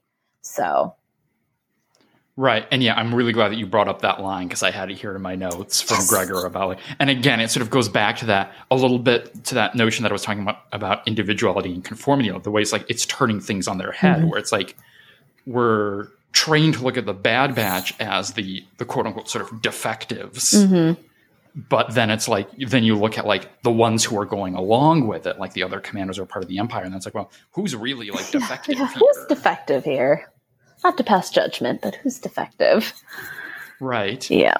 And you know, at the same time that all of that is happening in that episode, we get to see what's going on on Kamino with oh. basically the evacuation in progress. We get that that scene that's like it's a very dark scene in my book, which is the scene between Nala Se and the clone kids. Mm-hmm. When like they're kind of walking down the hall and they're basically like asking her like oh like you know where are we going what's going on and she's like well you're going to be you know you're going off to be trained to be soldiers i don't know what if anything they're going to do from that but like i remember watching that and getting big vibes of like oh like we sent your dog to a farm upstate. Oh my god. That's that's the energy i get from that scene. Like where are these kids really going? Yeah like what yeah oh that oh yeah, that's dark. I don't want to think about that because I had the thought, oh, they're going to become the first purge troopers. Oh, that's possible. Either way, we're not going down happy rabbit holes with this. Yeah. Either way, it, yeah, no, it's it's very dark. It has a lot of just like we like we've been talking about. There are huge ramifications for everything that happened on Kamino and in these episodes, and even with what I am now presuming now that Kamino's gone. Spoiler alert: the death of Lama Su, Like like Rampart's just straight up, we don't need you anymore. Deuces. And exactly. it's just like, oh, okay, we really, they really are bound and determined to wipe every single bit of the Republic off the face of the galaxy and to hell with whoever gets in their way. Yeah, I mean, like we haven't talked about it much so far, but like I love the little subplot that we get with the Kaminoans throughout the season mm. of the ways that they are kind of trying to undermine the empire and they're trying to basically serve their own agenda of continuing the clone program. The way that Lama Su and Nala Se are kind of undermining each other. Oh my god, yes. Uh, Where it's like Lama Su is paying Cad Bane to get Omega to bring her back to Kamino, and then Nala Se is paying Fennec Shand to keep Omega from Cad Bane. Oh my god, yes and yeah like the way that they sort of hatch this plan to basically escape with all the essential personnel and try to get clients elsewhere and then they end up getting caught I have, I wrote in my notes here that like the Kaminoans and Bad Batch and just in general in the prequels, like they're one of the great examples of fuck around and find out in Star Wars. oh my god, yes, yes but yeah, oh you know, R.I.P. Taun We and probably R.I.P. Long. Yeah, R.I.P. to the OGs, man. exactly. Twenty years of this, and they gone. Yeah, and then you know, moving there back into the season finale, and you know, to revisit that conversation and return to Kamino with Crosshair and Hunter, where they'd been sort of operating up to that point and throughout that episode under the assumption that Crosshair was being controlled by his inhibitor chip. Mm-hmm. And they thought like, well, like he's not he's not being himself. This is just the Empire having messed with his brain and sort of turning him into this drone essentially. And he ends up revealing that he had actually had his chip removed a while ago. Mm-hmm. And that we sort of have this revelation that he's fighting for the Empire because he believes in it. Mm-hmm. And like there were a lot of people who were sort of thinking that that's the direction that it was going to go in either something like that or you know a, a, lot of the predictions i saw were something like oh they're going to like they're going to get him they're going to remove his chip but then he's going to be like no i'm going to stick with the empire mm-hmm.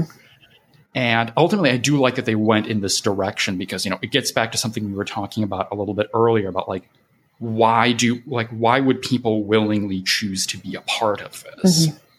and there's that great line from him where he tells them you all are meant for more than drifting through the galaxy. It's time to stop running, join the Empire, and you will have purpose again. Mm-hmm.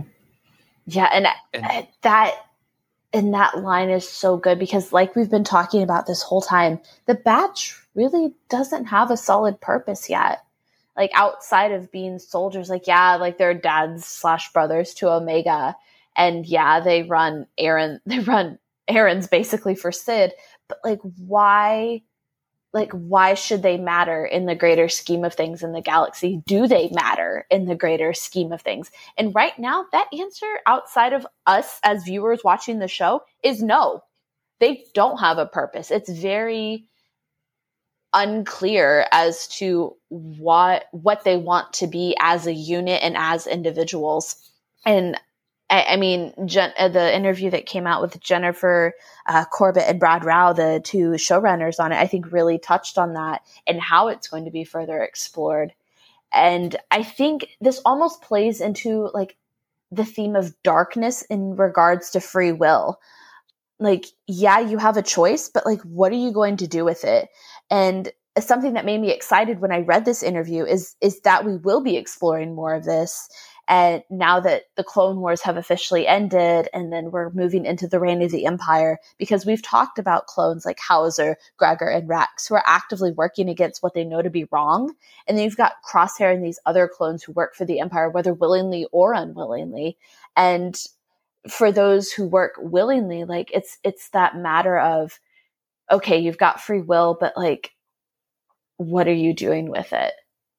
And I think that is an interesting question when it comes to not only crosshair but to the clones as a whole. Because like we've said like they are completely identical in how they look. Maybe haircut stuff different but genetically they're all the same but we have this individuality. And as we move further and further into this era of the empire we're losing that individuality. We're getting that homogeny and monochromatic look. And it's i don't know. It's it's such a big theme to tackle. But like you said, we're going small to go big, and the batch is going to be kind of our lynch point for that exploration. And I'm I'm so excited about that because it is. It's such a big and complicated subject. It's almost impossible to know where to start. Yeah, exactly. And yeah, I'm totally looking forward to the show getting more into these things about like clone agency and the choices they're making and you know why are they serving the interests that they're serving? Mm-hmm. And of course, that episode ends, that first part of the season finale ends with the destruction of Tipoca City. And this was for me, and this was for a lot of people in their reaction to that episode. Like that really, that scene really hit something deep. I think for a lot of people. Mm. And I know that over the course of the first season, and I myself thought that this was where the show was going to go. A lot of people wanted to see a clone rebellion a la what you get in like the OG Battlefront game. Mm-hmm. Personally, I like what we got a lot more. I think it's much darker. I think it's much more insidious. Mm-hmm. And I think, you know, what we see, not just in that moment, but everything that kind of precedes it, like all the stuff that we talked about in War Mantle with the evacuation of Kamino, is that we get to see that the empire in this moment is powerful enough not just to inflict mass death and destruction, which we know they can do, but also basically to disappear an entire army. Mm-hmm. To basically take millions, tens of millions, we don't know exactly, of troops and just basically send them off somewhere mm-hmm. and then just wipe out all physical evidence of their existence. And like in some ways like that's a different kind of power. Yeah, that's yeah, that's the power of fear almost. And it almost oh, and now that I just thought of it, I love I love this quote from George Lucas and we all overuse it. It's like poetry it rhymes. We started mm-hmm. we we learned about Kamino 20 years ago in Attack of the Clones, which dear god, I can't believe it's been that long. it makes me feel so old but we learned about it simply by accident because, to quote Obi Wan, it doesn't exist. It didn't exist. Mm. And now, 20 years later, with this destruction, it exists no longer for real this time. and it's it's heartbreaking and it's and like you said it is this terrifying power that this empire holds that they can with just a simple command you may fire when ready they can obliterate entire worlds and people and i used this quote earlier this week when we were t- when i was talking to uh, one of my co-hosts meg from followers of the force it pulls back from a line from rebels where sabine was like the empire wanted to destroy worlds so they did they destroyed mine and in this case, it was the Bad Batch in Omega's world. It was the clones' mm-hmm. world. It was the only home they'd ever known.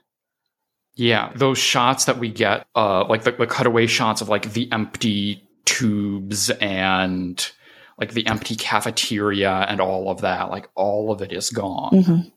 Yeah. Uh, yeah. yeah, it's just such a powerful shot. And then I even think about like in the f- subsequent episode, like immediately after, you get that shot on the bridge of the Star Destroyer with the Rampart, where you get like the one Reg who's like still there, and he's basically like talking about the structure of the city, and like you can see like he's like broken up about. Oh my god! like you can hear that he is. He is, and it was just like, oh my god, is this is is this the beginning of the crack like that needs that needed to be pushed in for these clones to be like, oh my god, what am I doing or what has happened? I think, and this is just me. I think this is the moment where things became personal for mm. the Bad Batch. And to the extent, I think some clones in general, like maybe that Reg or maybe Howzer hears about it on Ryloth and it just hits home even more for him. But yeah, I think this is the moment. I think this is a tipping point for the Empire. And I think it for the Empire and the Bad Batch as a whole, where they're like, yes, we wiped out all traces of the Republic with the destruction of Kamino and its clone army but it also started something else, which I think is just completely ironic because the Empire constantly gets itself into this situation where it's like, well, damn, we meant to destroy things, but look what happened. There's a revolution. where did we go wrong? Right, right. So uh, that's just me personally kind of thinking about it. And it's because of that moment, like you said, on Rampart's bridge, where there's this one clone who just it's this wreck. We have no idea what his name is, no idea anything about him, but he sounds so broken. And you're just like, oh, this really happened, didn't it? right. Yeah. And even like that final scene in the season finale when they're standing on the platform and they look out to the basically the smoldering ruins kind of on the on the water line is just yeah it's sort of like you were saying about like this being a, the punctuation point for this period. Mm. And yeah, a sort of like a, very much a kind of turning point. And yeah, it could we could very well look back, you know, as the show develops and see that as a kind of turning point for the characters themselves and for their kind of motivations. Mm. Yeah. Yeah, so that is sort of that's the first season in kind of a big broad strokes. And, you know, as we've talked about, and as you sort of mentioned just now, like there are a lot of pieces that it has kind of set in place mm. when, and sort of it's now left itself the opportunities to go in many different directions. And so, sort of to that end, I kind of wanted to close up the discussion by talking a little bit about some of our thoughts, some maybe our wish list for the next season that we get next year, like some of the things that maybe we would like to see explored, maybe characters that we want to see, and so on. So do you have any of those? Oh, absolutely. I have a Christmas list. It's awesome. And like I don't even need it all to happen like next season. I just need it to happen at some point mm-hmm. in time and I will be fine with it. Because as we know, Star Wars animation likes to play the long game, so I've learned to be patient or at least try to be. My impatience does come out every now and again though. But yeah, I think something that we had discussed earlier was I I really like a little bit more growth, character growth, or at least exploration for both Tech and Echo. I mm-hmm. I really I like those characters. I like them within the context of the batch, but they haven't stood out to me as individuals on their own. Whereas like Hunter, Wrecker, and Crosshair really have gotten those moments. So I mean, I'd really like that for them, and I I, I think we're gonna get it. I'm just and I'm curious as to see how it's gonna happen.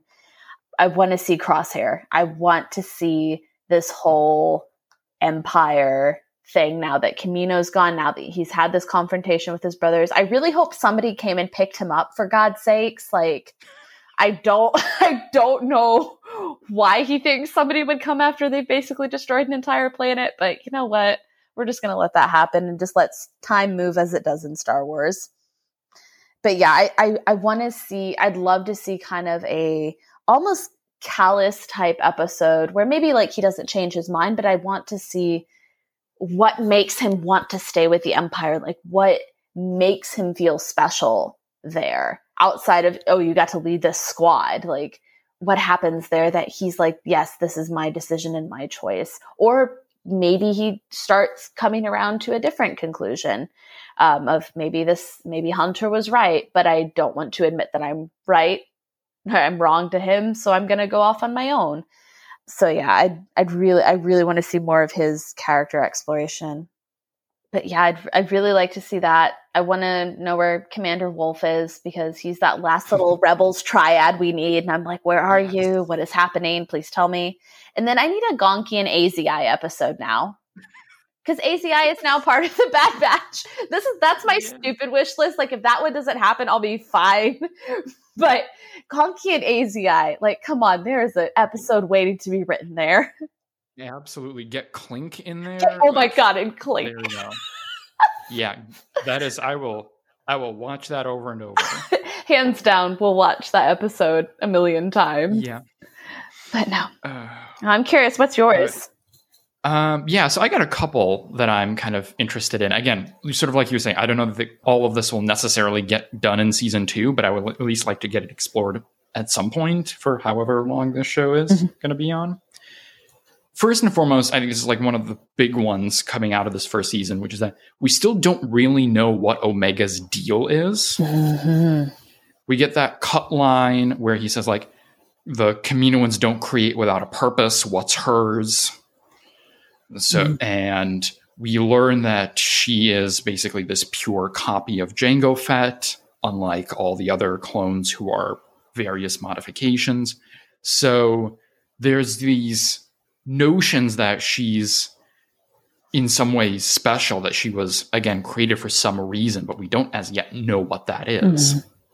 So I'm assuming that in season two, we will get some more insights into that, even if we don't necessarily get the whole story there. Mm-hmm. That last scene that we get in Kamino Lost with Nala Se, where she is brought to basically the secret Imperial cloning facility, we have to assume. Mm-hmm and we get the hint that like you know she's now going to be used for all of these various you know machinations. Doesn't like i don't know how likely this is but i did right here in my notes like pershing cameo oh my mark? god yes. Baby i want baby pershing in big glasses yes with like, tiny uniform yes, the little baby no it has to be the same size glasses oh my god yes. So no i did have that like, thought as well yeah, I mean, clearly they are setting up some sort of through line that's going to run into Mandalorian and then potentially beyond. So I thought, will we get to see him in some capacity? Mm-hmm. More potential ties to the early rebellion. I think that's something I would like to see because we've already gotten this, already gotten the reach outs with whether you're talking about the Martez sisters or with Rex. Mm-hmm. So getting to maybe see them, you know, even if they're not necessarily getting like roped into the cause but like them kind of intersecting here and there, kind of on the outside borders of this growing movement. Mm-hmm. This is another wishlist item. Omega needs her own armor. Oh my god, yes, that child needs to be protected. yes. She she needs to become a full and proper Bad Batcher and get her own little armor. I, wa- I wonder if I wonder if they'll pull like a Clone Wars where like a season starts and all of a sudden like like we saw with Ahsoka, she just suddenly has this new outfit with no explanation and you're like, okay, yes. this is what's happening. I don't know how it happened, but here it is.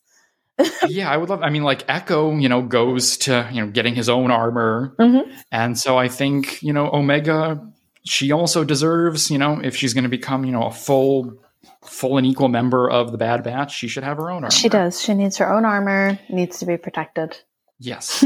and you know, the last item that I have on here is this is one again. I don't know how likely this is, although I think like by the fact that like we got the name drop, I think makes it more likely, and I think it would serve the story really well. Which is Boba. Yes.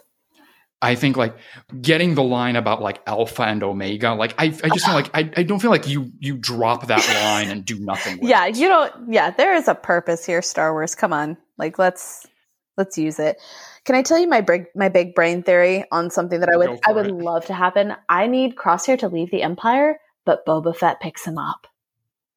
and they just and Crosshair's just like, oh my god, I'm stuck with this kid. But Boba Fett's like, I'm in charge. Be quiet and Oh listen to me. Like, do you know how much That I would be love this? amazing. like Crosshair sets out on his own as like a bounty hunter, but Boba Fett picks him up. Like, I need this so badly. Absolutely. Oh my god. Yes, please. yes. so happy. Oh, that's probably not going to happen though, because Star Wars is tragedy. Yeah. Oh my god. But yeah, I do want to see because again, like if they're going to go on these mm-hmm. you know, if they're going to keep exploring this idea about like the clones and, you know, what are they going to be now that they're not soldiers and, you know, what's their identity and so on like Boba is just this like is like the elephant in the room. He is. Do you think we're going to get a Bad Batch reference in the book of Boba Fett? Or do you think they're going to kind of hold off on that? I'm, I'm curious just because. Yeah, I've been thinking about that because I've seen, you know, a lot of people speculating on like whether we're going to get Omega in the bat in Book of Boba Fett. Mm-hmm.